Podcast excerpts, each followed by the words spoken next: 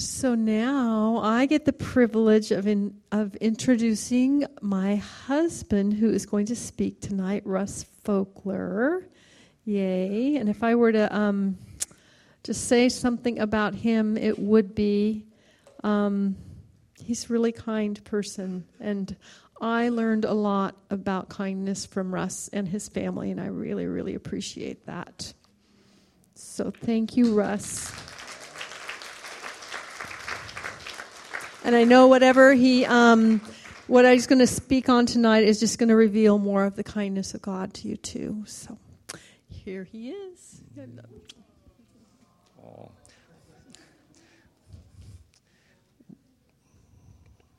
Thank you, Susan.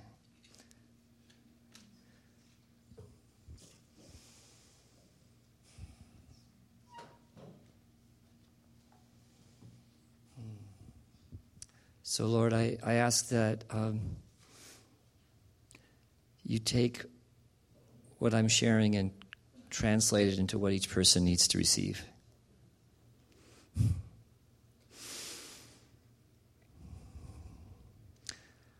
Holy Spirit, have your way with us. In Jesus, we want you to be glorified and exalted and lifted high. Mm. So, how many of you heard Susan's talk last week or heard it on podcast? Yeah, wasn't that great? Yeah, I, I know it sounds like it might be nepotism to praise your wife, but.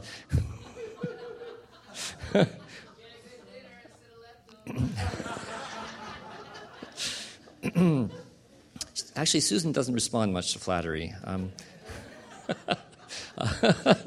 um, someone suggested I got a good dinner for it, but really, um, I listened to it and got a lot out of it the second time. Highly encourage. I encourage, and it also sparked me to want to talk a bit more about some kind of related topics. And so, the name of my talk is The Path and Gate of Life.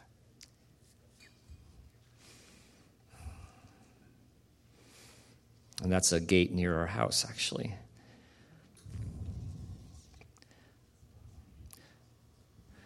When Jesus finished the Sermon on the Mount in the end of chapter 7, he said, These words I speak to you, not, and this is the message translation, so it's, it's a bit in the vernacular.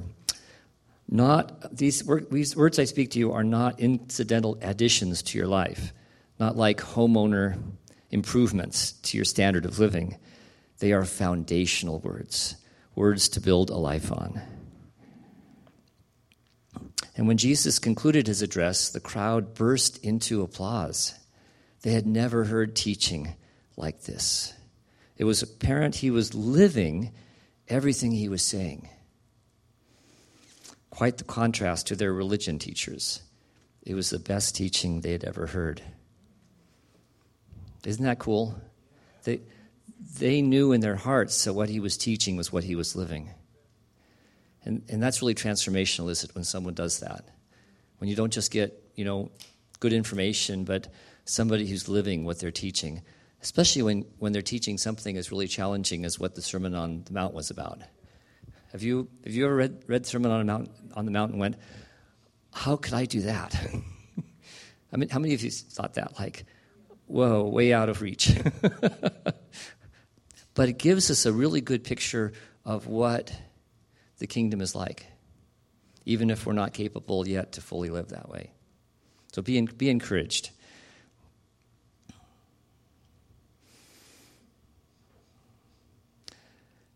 This is one of the scriptures I found really challenging. Enter by the narrow gate. This is part of the Sermon on the Mount. This is Matthew chapter 7. Enter by the narrow gate, for wide is the gate and broad is the way that leads to destruction and there are many who go in by it. But narrow is the gate, and difficult is the way which leads to life. And there are few who find it. That's kind of a hard saying. Now, what, what is the gate? What is the narrow way? Jesus. That's right. It's actually about Jesus, isn't it? In John 14, 6, he said, I am the way, the truth, and the life. No one comes to the Father except through me. If you had known me, you would have known my Father also. And from now on, you know him and have seen him. So Jesus is the gate. He's also, he's also the door. He said in John 10 7, I am the door. If anyone enters by me, he will be saved and go in and out and find pasture. I would say the main point Jesus was trying to make here was tying your life to mine in an ongoing relationship will not be easy or popular. He was letting them know that, the, that life, even life abundant, isn't going to be easy or popular. Anyone can say an amen to that? but it is life. He has the words of life. Life is in him, and he gives us his life. Now, some take um, this message, this particular scripture, and also a parallel one in, in Luke to mean that only a few people are ever going to be saved. Has anyone ever said that, you know, kind of said that to you? Yeah. And that's, to me, that's really sad. Because uh, only a few chapter, only a chapter later in Luke, Luke chapter 15, there are three stories about God going out of his way to find what was lost. They're parables of the lost sheep, the lost coin, the woman seeking the lost coin and rejoicing when she found it, and also the return of the lost son and how in the celebration that happened. So, uh, and, and as we all know, also know from John the Apostle and the Apostle Paul, they make it clear that Jesus came to save and reconcile us to Father God, not just a few. If everybody, if possible, right? That the whole world could be saved. Just a bit later in Matthew 7, Jesus talks about false prophets who do remarkable things in Jesus' name, but are independent from a true relationship with Him. You guys remember that? Am I striking a bell? So even if we do things that are cool and look like Jesus, but we're doing them independently of Him, how does He feel about that? It's like, I never knew you. And, but yet that's our bent, isn't it? We really would like to do everything independently. We don't want to depend on anybody else, especially in America. especially in America.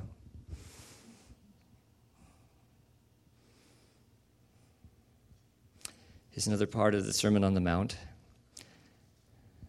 Jesus said, Your eyes are windows into your body. If you open your eyes wide in wonder and belief, your body fills up with light. If you live squinty eyed in greed and distrust, your body is a dank cellar. If you pull the blinds on your windows, what a dark life you will have. Bill's doing a great squinty eyed. How am I doing? Am I doing a good squinty eyed too? oh, my gosh.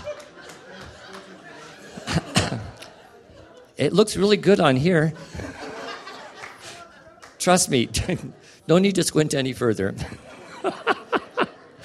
um, well, I'm going to have to figure out a different color scheme.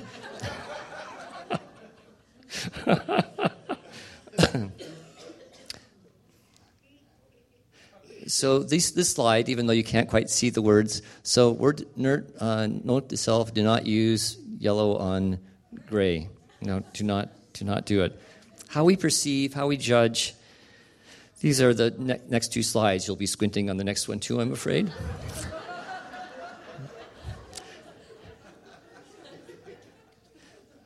But this is, this is the, the Greek idiom about having an evil eye is really about having, not being generous, about being stingy, about, about um, being distrustful. That's what, there was a Greek idiom about having the evil eye. That was about the opposite of generosity.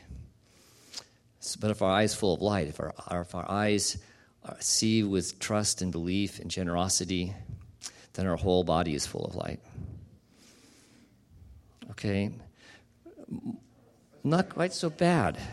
All right. I wonder what happened. Another related passage in the Sermon on the Mount, you're all familiar with this judge not, and you will not be judged. For with what judgment you judge, you will be judged, And with the measure you use, it will be measured back to you. We've all heard that one before. And I'm not sharing it to be, to be condemning at all, but I think it's a really important point that Jesus is trying to make with both these passages. Susan shared beautifully last week about the way Jesus judges, a way that brings restoration, reconciliation of hearts and relationships.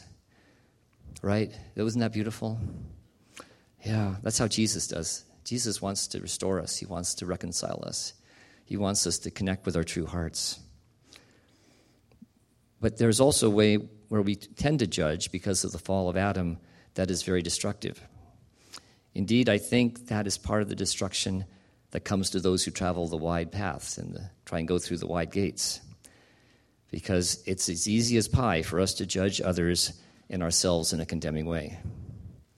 Wouldn't you say that's true? Yeah, I, I keep, in fact, as I was preparing for this, I'll tell you the story later, I kept on catching myself judging other people.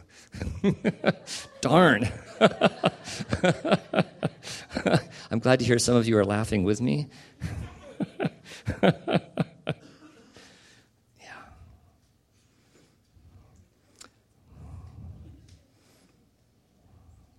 Sometimes judging is a snare when the story I'm telling myself about a person leads me to decide what they deserve and don't deserve and what their value and worth is, that's a problem, isn't it? Then my eye has become evil, if you will. And uh, here's my, sto- my recent story. We have a neighbor who lives down the hill from us, and she goes to a um, fairly conservative church nice lady. But I, I uh, and I, I enjoy talking with her when I see her.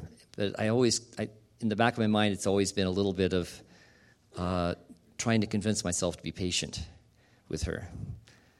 And I said, and I always found myself judging her like that again, just a few days ago.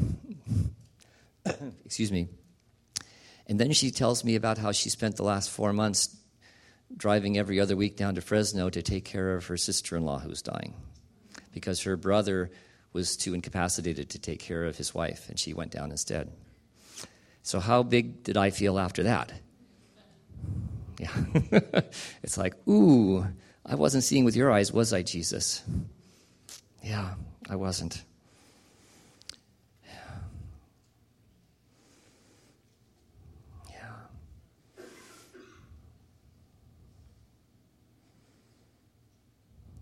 And, and Jesus does not, Jesus is not telling us to turn off our brain when he, he tells us not to judge, right? Did you, have you figured that one out? yeah, you know, Jesus is not saying don't, I'm not telling you to turn off your brain. I'm not asking you to ignore evil. I'm not asking you to ignore the discernment that your spirit is telling you about people.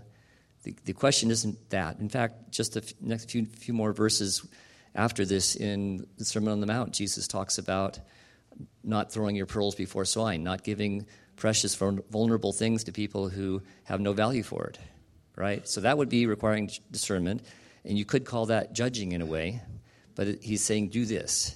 He's also saying pay attention if there are false prophets in your midst, and here's how you figure out it's a false prophet.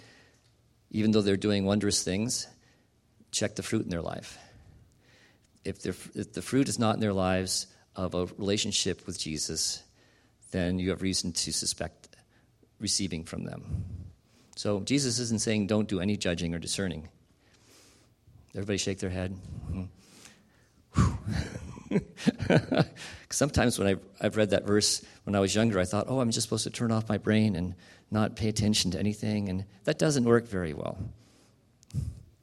And I know I know some of you, including my wife, who have a gift of discernment and, and tried to turn it off because you thought you were condemning and judging people, but that doesn't work well either, does it? it's a purified gift of discernment is a very important aspect of the body of Jesus. We need it. So don't turn it off. Okay, moving forward quickly. It's a great grace for us when God challenges the stories we tell ourselves to justify condemnation, to justify hatred and jealousy, or to, or to dismiss the value of a person, including our own value. It's a great grace when God challenges us about that. Have you ever been challenged about the stories you've been telling yourself? Yeah. Yay. Be rejoice in that. And I'm going to show a really quick, short, I should say, clip from the shack. Now, this is, I wish this was longer. This doesn't really include enough to really make the whole point, but it, we can talk about it. How many of you all saw the shack? Very good. The rest of you need to get saved? just kidding, just kidding. all right, you ready? What about the man who preys on innocent little girls?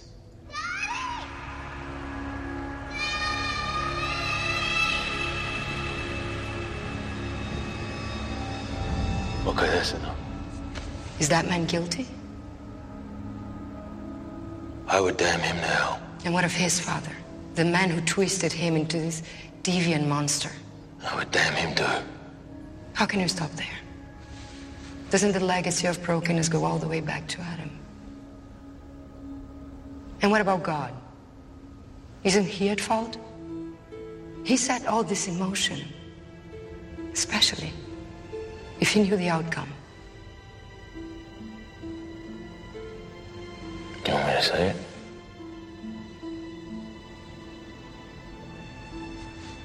Absolutely. God is to blame.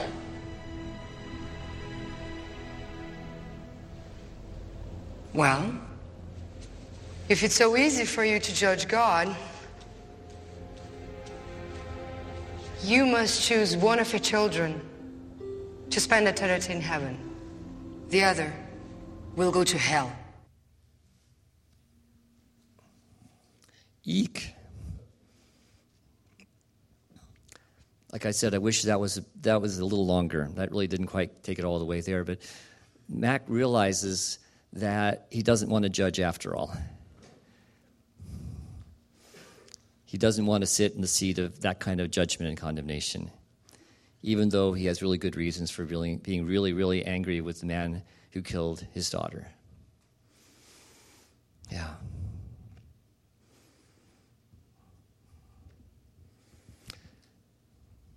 Many of us have been taught or have assumed a punishment based view of the story of the fall of Adam. This in this, as, and this lens, this assumption of, of a punishment based view, is that God's just, justice is mostly to punish disobedience and bad behavior. And this is carried over to the theology that many folks have today of, of punishing atonement. God had to punish somebody and so Jesus said, I'll, I'll be, be the one to be, you can punish me. That's kind of called penal or punishment atonement. and I talked about this in a talk I gave long ago called Two Versions of the Gospel. Highly recommended.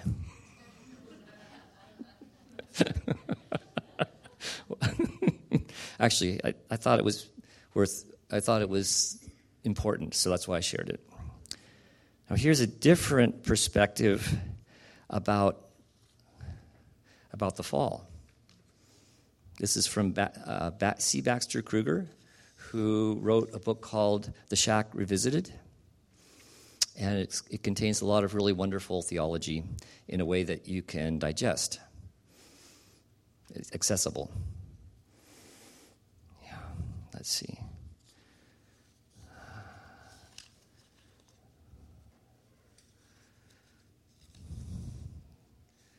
We go. Creation has its existence, its meaning, and blessing in Jesus. So he's starting to talk about creation, the creation of God in the early days. I'll say that again. Creation has its existence, meaning, and blessing in Jesus. We know from the Bible that all things are from him and through him and to him. So this is about Jesus. And Adam and Eve were given a real place in his lordship. Adam and Eve had a really special place in God's plan, in, in Jesus for creation. Creation was to find itself, so to speak, to hit its stride through their love and leadership. Adam and Eve, first in their relationship of trust, love, and fellowship with the Lord, and then in their relationship with each other, and then in their role as mediators of his blessing in creation, formed the living content of what Baxter calls the womb of in, the incarnation. In other words, Adam and Eve were intended to have this beautiful dominion, this beautiful stewardship of the earth, and bring it into this beautiful fullness through their relationship with Jesus. And it is here that the whole plan almost fell apart at the beginning, or so it would seem. The cunning serpent lied about the character of God. Adam and Eve believed the lie and fell into doubting the goodness of the Lord. And such doubt as to the heart of the Lord took them into a singular disaster. For it obliterated their unearthly assurance into the vacuum of this no longer having this assurance that God's good and He's caring rose guilt and shame, fear and anxiety, and terrifying insecurity. All of which became a lethal roux. I didn't know what that word was, but it means a mixture of fat and flour are used for making sauces. Can anyone pronounce it right? R O U X. Did I do it right? All right, so you, you cooks know what I'm talking about. it's, it's used for making sauces. But this lethal roux in their souls, soon to poison the whole dish of their existence and that of creation. As Sarayu in the shack says to Mackenzie, You humans, so little in your own eyes, you are truly blind to your own place in the creation. Having chosen the ravaged path of independence, you don't even comprehend that you are dragging the entire creation along with you.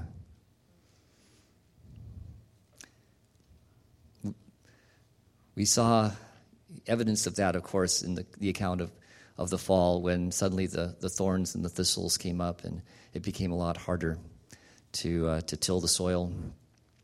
Creation started responding to what happened inside of Adam and Eve. If the evil one is to have his own world, which appears to be his dream, I mean, what is he trying to do? Then he is limited to hijacking and exploiting or misusing the Trinitarian life shared with us. He can do none of this without our permission or against our wills. In other words, he, has, he can't do it on his own. He's actually, because of the place that humanity was given by God, Satan's way has to be through us. So he lies, he deceives, he conf- confuses us, so we willingly, though perhaps unwittingly, give ourselves to operate in the diabolical matrix of unbelief, confusion, and meaningless darkness. His chief deception is to invite us to doubt the Lord's goodness. We've all felt that, haven't we? That invitation to doubt the Lord's goodness, creating insecurity and anxiety in us, which in turn drives us to independent action. There's that independent thing again, isn't it? We get, we get insecure, we get scared, we doubt, and now we're just going to try and take care of everything on our own, aren't we? Yeah, we still live under that temptation. All of this is then shrewdly woven into the lie that we are separated from the triune God. Some of the songs you played were about there's no separation tonight. That was so good. The lie is, and that's what that some of the churches taught, is that God got so disgusted with humanity that he separated himself from humanity. And that is the lie. The truth is, we, miss, we we, we trusted the lie, we believed the lie that Satan said that God can't be trusted, and we separated ourselves from God. But the Trinity never, ever separated from us.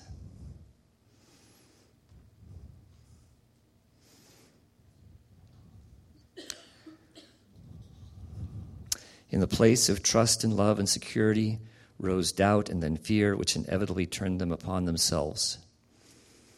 They became self referential, which means they became the source or the kind of the fulcrum for their, their version of reality. Instead of looking to, to Father and Son and Holy Spirit as sort the source of truth and life, they started trying to find it in themselves. And so they chose independence over relationship. They became self centered, making themselves and their own judgment their point of reference and discernment rather than their relationship with the Lord. Is this making sense? Yeah, good. Because I think it's really powerful. We've made our own judgment our point of reference and discernment rather than our relationship with the Lord. They did it, we still do it sometimes, don't we? More than I'd like to admit. And believing the lie of the evil one, they became blind. They could no longer perceive the real truth about God or themselves, and so they hid from the Lord. This is, a, this is a really surprising thing. I hadn't thought of it this way before, but this is what Baxter writes. Why? Why did they hide? Clearly, they were afraid, but afraid of what? Of course, their hiding comes on the heels of their outright disobedience, and most people would assume they were afraid of God's punishment. But then again, how could Adam and Eve stand in the garden day after day, the recipients of such astonishing blessing and love, and be afraid of the Lord? This wonderful relationship they've had with Him for all this time, and now they're afraid. The same one that they've had this loving relationship and fellowship with all, the, all this time. Had God changed? Had the Lord who created Adam and Eve out of sheer grace and love and poured such astounding blessing upon them suddenly made an about face and had ceased to love? What do you think? No. Adam rejected his own brokenness onto God's face. He tarred his father's face with the brush of his own angst. He took a paintbrush and dipped it into a cesspool of his own double mindedness and guilt and shame, and painted an entirely new picture of a God, little g, with it. It was with this little g God, created in his own darkened imagination, not the Lord, that he feared and from whom he hid.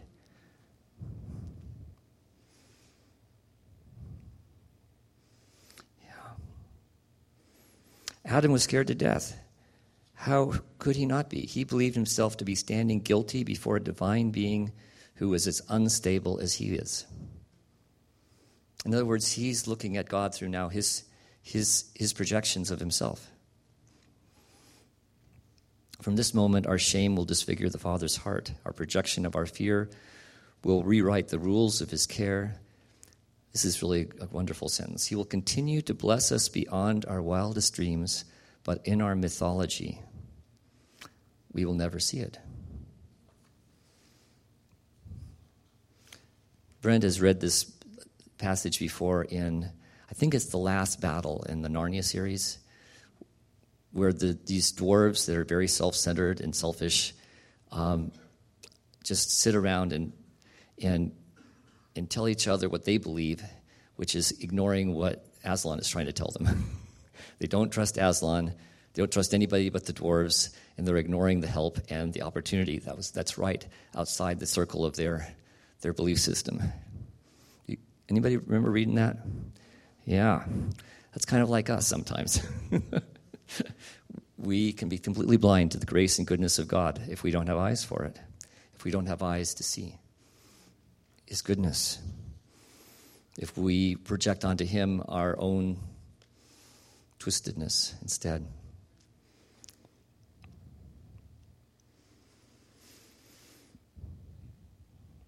So, as an act of sheer grace, of keen awareness of Adam's, oops, I'm running a little late for the kids, um, but I'll, I'll, just finish up close to this. Um, an act of sheer grace, of keen awareness of Adam's fear and identification with him in his pain, and as an act of determination to meet and relate with Adam in his fallen state, the Lord accepted Adam in his shame and related to him as he was. God clothed them.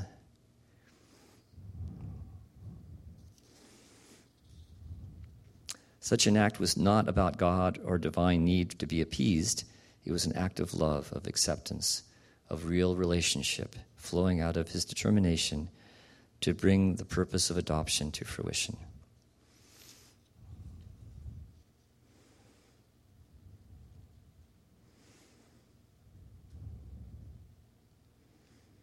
So that's that's kind that kind of changes the picture. At least it did for me. And there was more, but for sake of time, I'll I'll close this up soon. So from that place, from the point of the fall, we have Adam and Eve projecting things onto God, living in their own in their own kind of darkened imaginations, fear, shame, instability. And this is the, situation of the of the of the race of the part of the creation that was supposed to help steward the rest of the earth. But as we know, even from the foundation of the world, Jesus was crucified. God always had a plan for how to address it, but it was the most vulnerable, personal, excruciating plan any of us can imagine. His heart was to meet us where we are to come as a man, to subject himself to the experiences of humanity, and also for the brutality, to expose himself to the brutality of humanity for anyone who actually has some light in them. Jesus came into our darkness to be with us so that we could then follow him out and live with him forever. Live with him here forever. Live with him also on this earth Thank you, Lord. So thank, thank you for your amazing plan. Thank you for your goodness to us. And we ask for your help not to judge, not to judge in a condemning way, but to, to turn to you and ask you to show us your perspective on people and, our, and your perspective on ourselves, too, when we're tempted to condemn ourselves. Yeah.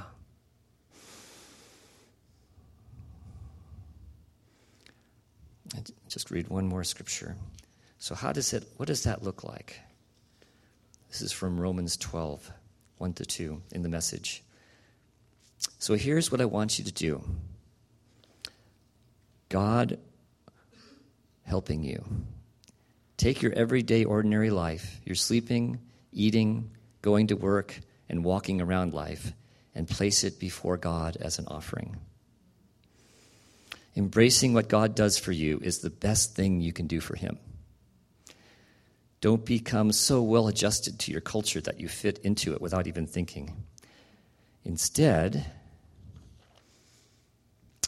fix your attention on God. You'll be changed from the inside out. Readily recognize what He wants from you and quickly respond to it. Unlike the culture around you, always dragging you down to its level of immaturity, God brings out the best of you, develops well, well formed maturity in you. So that's what Apostle Paul wants you to do. And it sounds like good advice. so thank you, Jesus, for your goodness. Thank you, Father, for your great love. Thank you, Holy Spirit, for revealing Jesus to us and being our best friends and help us to walk even more closely with you. Amen.